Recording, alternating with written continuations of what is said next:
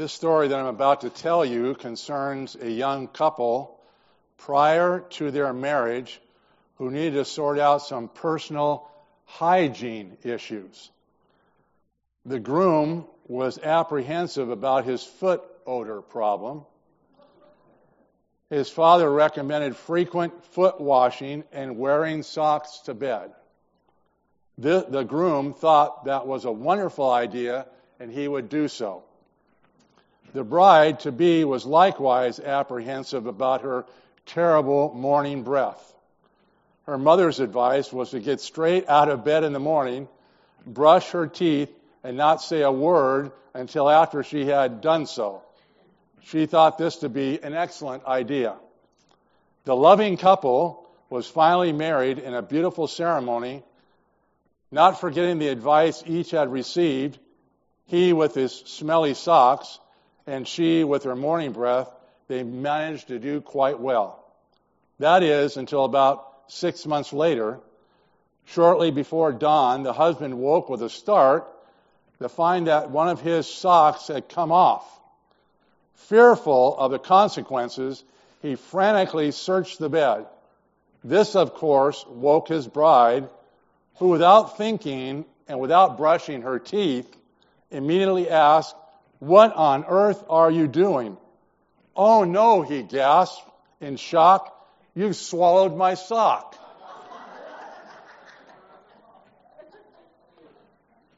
Obviously, every, in every marriage, there are conflicting issues that can smell up the matrimonial harmony. And unfortunately, there are stinky issues that can divide up the church of Jesus Christ. During Paul's day, there were people who believed that Jesus Christ was merely one of the angels leading to God. Paul wrote later in this letter we're about to study this morning Don't let anyone say you must worship angels, for they are not connected to Christ. And according to a study done by Ligonier Ministries, founded by R.C. Sproul, he wrote, and I quote, when it comes to Americans with evangelical beliefs, the survey found that 78% of those polled believe that Jesus was the first and greatest being created by God the Father. Now, I'm not saying that any of you here in this room believe this point of view, but what I am saying, here comes the point, that what you truly believe about Jesus Christ will affect your behavior toward Him. May I repeat that? Whatever you believe about Jesus Christ will affect your behavior toward Him. Bill Hybels, both pastor and author, makes this comment, and I quote God knows that unless we give Him the place of preeminence He deserves, we will be frustrated, empty people frustrated and empty because the Lord Jesus wants to fill us with His life. The less of His life we embrace, the less of His joy and peace will embrace us. That is why Paul, and if you don't mind turning your Bibles to Colossians chapter 1, beginning at verse 15, Colossians chapter 1, beginning at verse 15, and I'll read it in just a minute, but there's some interesting phrases that Paul uses on through this part of his letter. He uses the personal pronoun he in all four verses of our text this morning. In verse 15, it reads, He is the image of the invisible God. In verse 17, he writes, He, he is before all things. In verse 18, He is also the head of the body of the church, and he is the beginning. And then verse 18 further on, so that he himself will come to have first place in everything. So in studying this text, we want to capture and embrace the concept of he. He as in Jesus, God the Son. Paul leads us into this thought earlier from verse 13, just one verse up from where we've been reading. And verse 13 there reads that He, God the Father, has transferred us to the kingdom of his beloved Son. So, what does Paul tell us about this beloved Son in verses 15 through 18? May I read it to you now? He is the image of the invisible God, the firstborn of all creation. For by him all things were created, both in the heavens and on earth, visible and invisible, whether thrones or dominions or rulers or authority, all things have been created through him and for him. He is before all things, and in him all things hold together.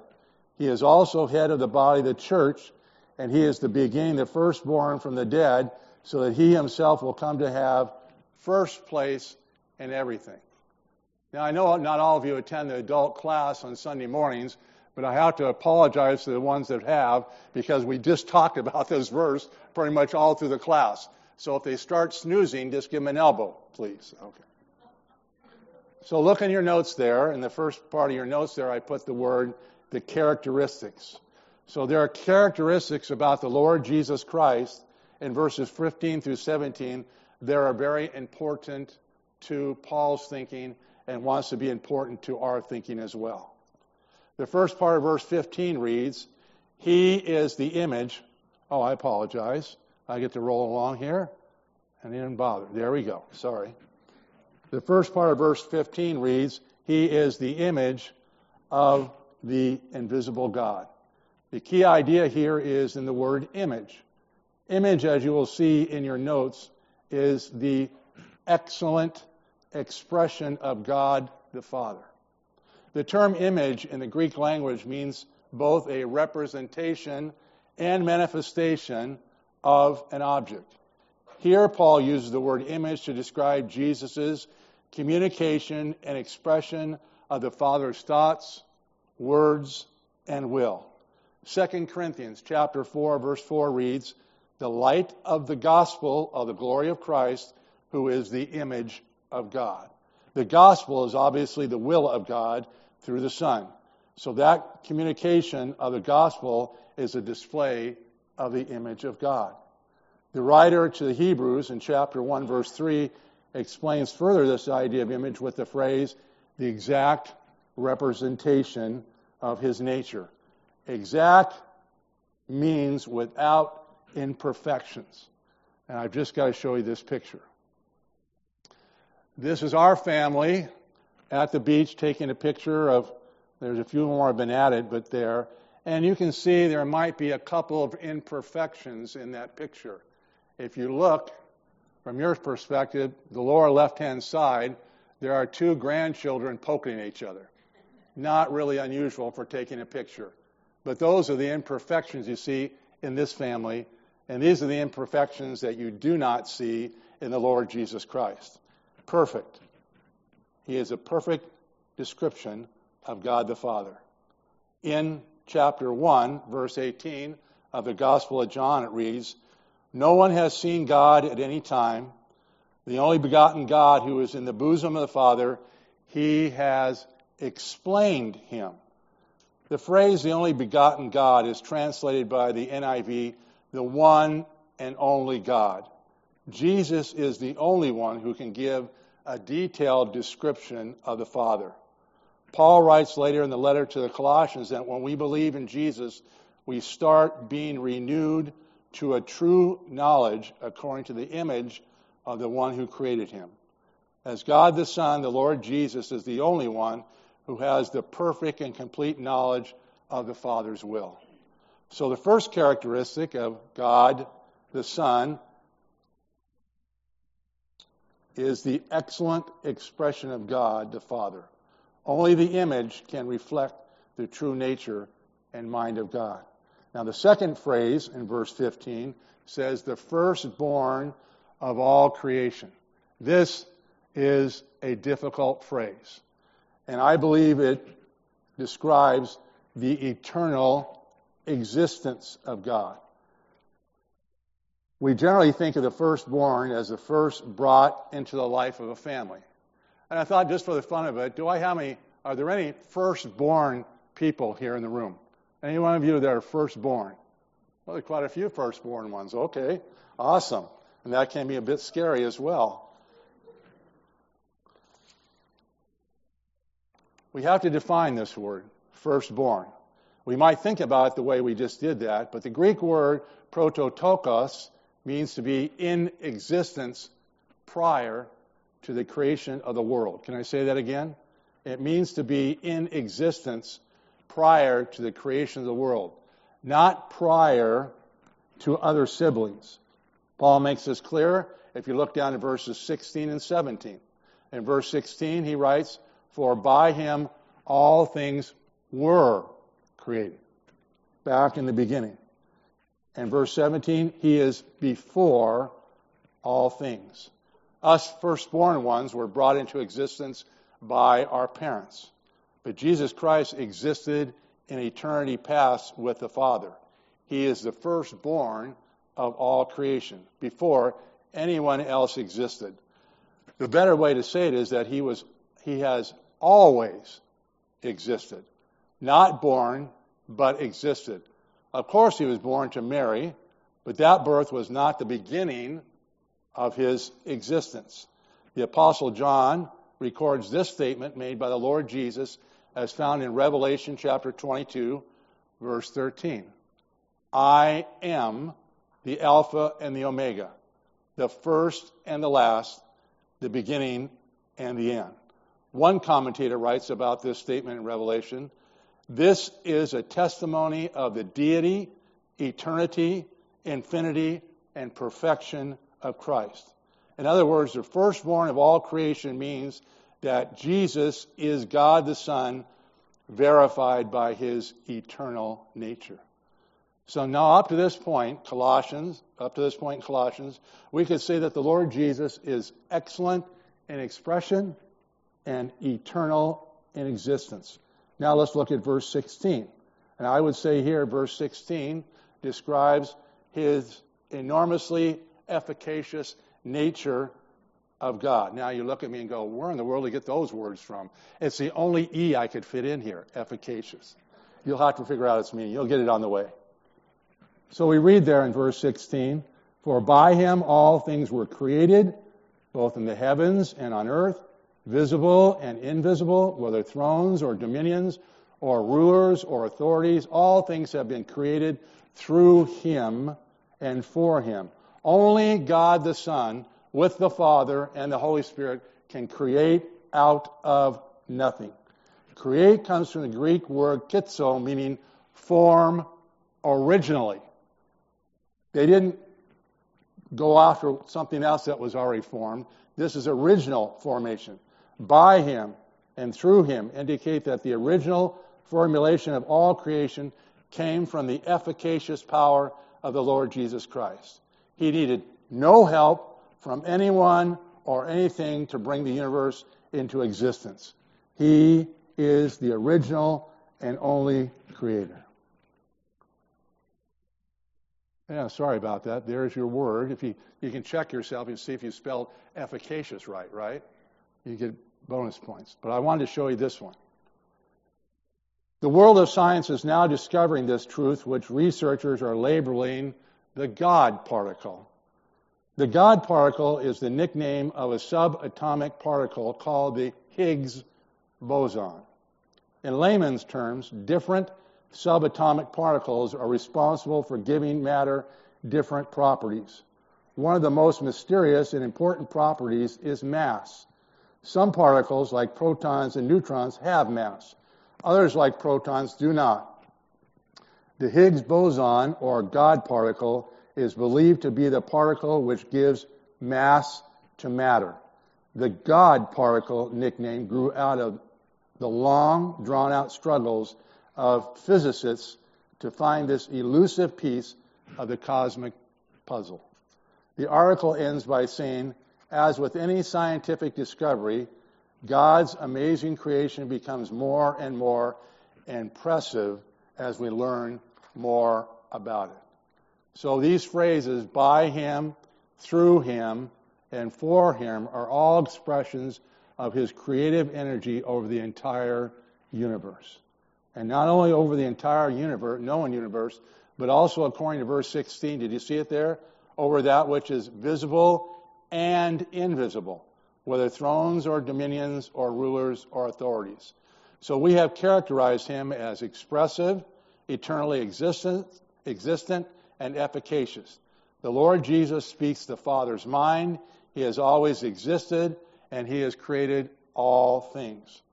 Now, the next characteristic I would like to lay down a little more science to help celebrate, I'm sorry, illustrate verse 17. He is before all things, and in him all things hold together.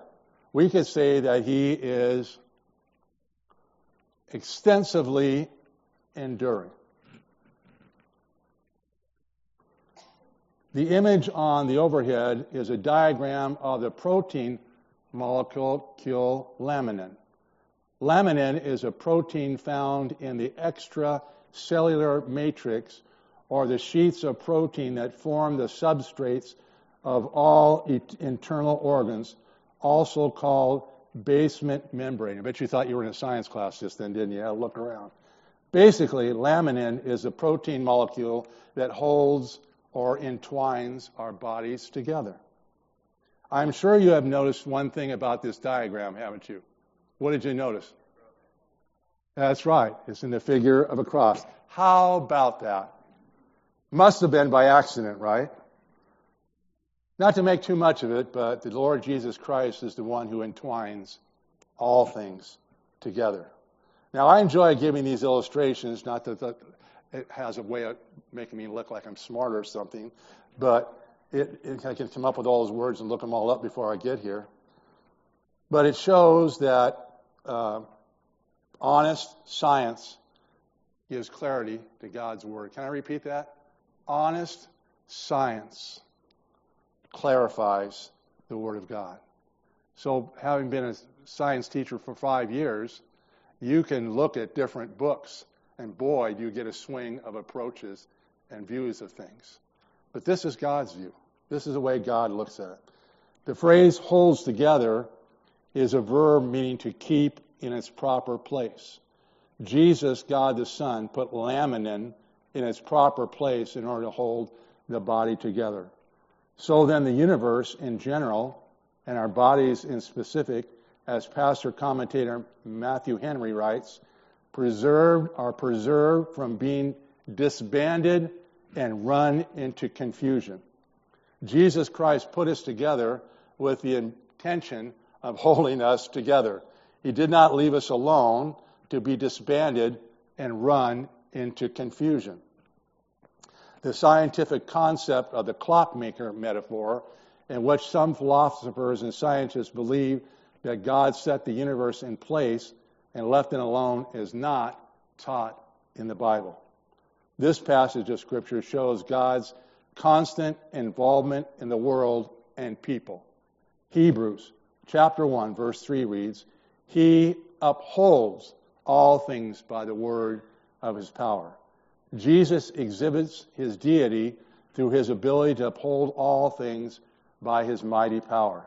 The English word upholds is in the present tense, meaning that God the Son is constantly caring for his universe. He is our extensively enduring protector. That's our fourth characteristic. So let me just review for a minute. Jesus is God the Son because he's expressive, eternal, efficacious, and enduring. We need to put all in front of all these words. He represents all of the Father's thoughts, he has been with the Father for all time. He is all powerful and he is always active in his universe. Paul's intention in these first three verses here in Colossians was to declare Jesus Christ as God the Son and Lord over all. Now, in this first part of verse 18, Paul connects the community of the church with the characteristics of the Lord. So here we come and your second one in your, in your outlines there, the community. Paul writes at the beginning of verse 18, he is also head of the body, the church.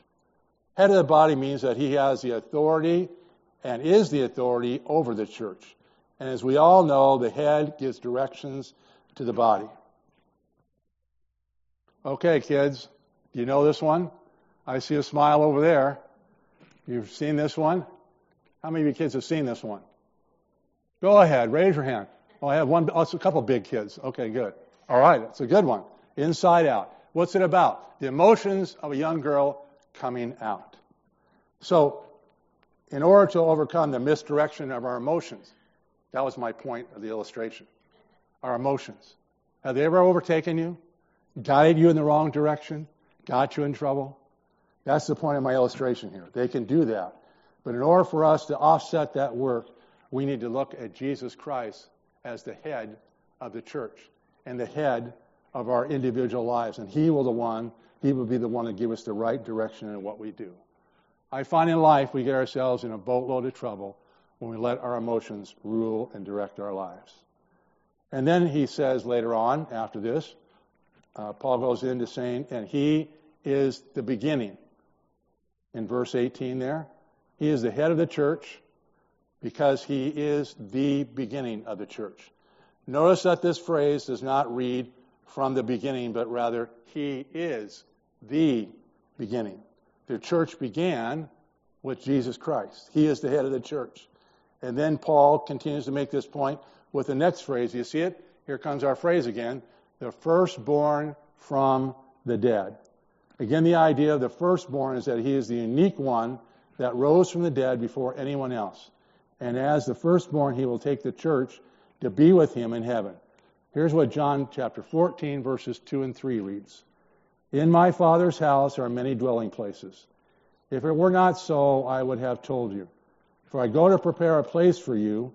If I go and prepare a place for you, I will come again and receive you to myself, that where I am, there you may be what?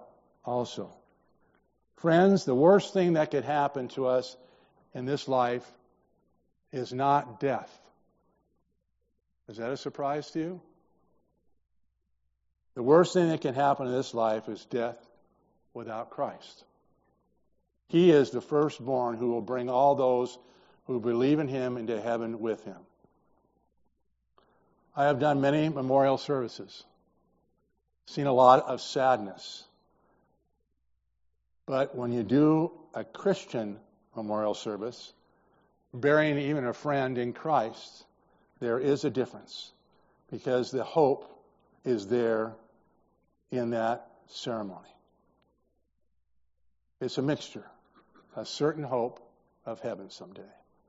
So the apostle Paul's point is to describe Jesus as the first and only creator, the first and only one to die for the sins of the world, and the first to rise from the dead.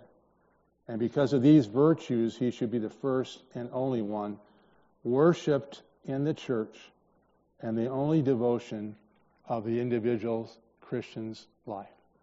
Here's where I'm going to come at you this morning. So we say, you nod your head, I've heard this before. Matter of fact, Kurt, I just heard this an hour ago.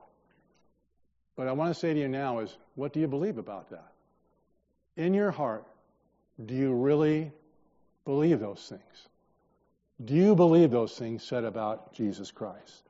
Because Paul here moves his readers to a commitment. Do you see it? Look at it there in verse 18. Here it comes. So that, verse 18 begins, he is also head of the body of the church, and he is the beginning, the firstborn from the dead. So that. The so that is there as a result of the previous statements made about the Lord Jesus in verses 15 through 18.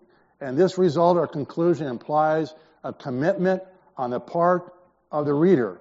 And who is the object of that commitment? See that verse, that phrase again. So that he himself. I don't know how your translation reads, but the New American Standard reads, he himself. Do you think Paul is trying to make a point? He could have just said he, or you know him, or Jesus. No, he himself. There is no other one that's going to bless the Christian and give him peace in his life and direction but he himself. It's an emphatic pronoun, and it means nothing else or no one else worthy of such a commitment. Remember at the beginning of this message, I quoted a pastor by the name of Bill Hybels. I'd like to quote him again in case you've forgotten it. God knows that unless we give him the place of preeminence he deserves, here it comes, we will be frustrated, empty people. Let me illustrate it this way. A secretary was leaving the office one Friday evening when she encountered one of the bosses, Mr. Jones. He was standing in front of a shredder. Keep that in your brain, please. A shredder with a piece of paper in his hand. Listen, said Mr. Jones, this is important, and my secretary has already left. Can you make this thing work? Certainly, said the secretary. She turned the machine on, inserted the paper, and pressed the start button. Excellent, excellent, said Mr. Jones as his paper disappeared inside the machine. I just need one copy. Are you there with me? Shredder? Okay. Oops. Our lives can end in the shredder. That's my point, of course. If we misidentify what is most important and excellent in life. That's what I'd like you to think about this morning, please. What is most excellent in your life? What is the most important thing? Or, sorry to say this, is your life in the shredder? Is it in the shredder this morning? Are you struggling? Are you having trouble? Because maybe he isn't first place in everything. Listen to the apostle John in 1 John chapter 2 verse 15. John, you know, is very direct. Do not love the world or anything in the world. If anyone loves the Father, the love of the I'm sorry, anyone, pardon me. If anyone loves the world, the love of the Father is not in him. For everything, I got to stop there for a minute. We have a tendency of wanting to put things in their own categories, and we place them here and there. So we say, yeah, this is most important, but not here, but not here, but not here. But it's okay to have it here. That's why John writes it this way. John is very black and white. If anyone loves the world, the love of the Father is not in him. For everything in the world, the cravings of sinful man, the lust of his eyes, and the boasting of what he has, he has and does, comes not from the Father, but from the world. The world and its desires pass away, but the man who does the will of God lives forever. Empty, frustrated people put the world first. That's a warning to all of us. It's a danger. We have a tendency of putting the world first. But we need to be clear here. Watch this now. Please watch. We don't put Jesus first. What's he talking about? No. This passage of scripture says he is first. Did you get that? We, I hear the world talk about, I hear Christians say this word. I'm putting Jesus first in my life. Well, how did he get in second and third? I mean, that's not the way. We read a whole passage. You listen to me go through a whole diatribe about who Jesus was. Four points of who he is, and yet now we're putting him first. No. God put him first. The Lord Jesus is first. That's his place. It is us submitting to him as first is our privilege and our responsibility. I played first base in college and semi professional baseball. And I can tell you from experience that first base is always in the same place. But if you run to third base first, after hitting a ball, you will be called out at first base. I can guarantee that also. A Christian can try to run to the world at third base for his joy and peace, and then wonder why they're called out or I put in my notes, or feel out of it at first base. God the Father's intention for his Son was be first in, did you see what your Bible said there? In a few things, the things that I put him first in, the ones that I feel like, is that what it says? No, it says there in everything. This phrase does not mean for us to be more religious. Please understand that but rather be more Christ like in every activity of life. We cannot separate the meeting of the church from the living of the church. And we should not separate the praise of the church from the practice of the church. Here's what Colossians chapter 3 verse 17 says. And whatever and whatever you do, whether in word or deed, do it all in the name of the Lord Jesus. In the name of means to be lit, to do life like the Lord Jesus did it and wants us to do it. To compartmentalize our lives is an unbiblical and spiritually unhealthy concept. Paul repeats all this encompassing idea throughout his letters. 1 Corinthians chapter 16 verse 14 says, do everything in love. In Titus 2:7 it says, in everything, set them an example by doing what is good. Titus 2:9 teaches, teach slaves to be subject to their masters in everything. And Philippians 4:13 reads, I can do everything through him who gives me strength. So this example of Bible passages shows us that we can do all things and everything Jesus' way. This final illustration I want to give you this morning will help us to see the primary role of Christ. No, I'm not going to put it up there yet. I'll let you listen to the story first. The captain of a ship looked into the dark night and saw faint lights in the distance. Immediately he told his signalman to send a message. Alter your course 10 degrees south. Promptly, a return message was received. Alter your course 10 degrees north. The captain was angered. His command had been ignored. So he sent a second message. Alter your course 10 degrees south. I am the captain. Soon another message was received. Alter your course 10 degrees north. I am Seaman Third Class Jones. Immediately the captain sent a third message, knowing the fear it would invoke. Alter your course 10 degrees south. I am a battleship. Then the reply came, alter your course 10 degrees north. What? I am a lighthouse. This section of Paul's letter that we have studied together this morning is a call to the Colossians and to us to commit ourselves to Christ as the only right light in the stormy days of life and to submit ourselves to Him as number one. So I'd like to ask you a question at the beginning of the close of this message, I'm sorry. Is there any area in your life where you need to let Christ's light shine as number one and change a portion of your lifestyle to exhibit Him and bless you? So you've spoken to me this morning, Father. I know that. And there are some course changes I could make to put you as first. And I've never been disappointed in putting you first for the blessings I've received from you.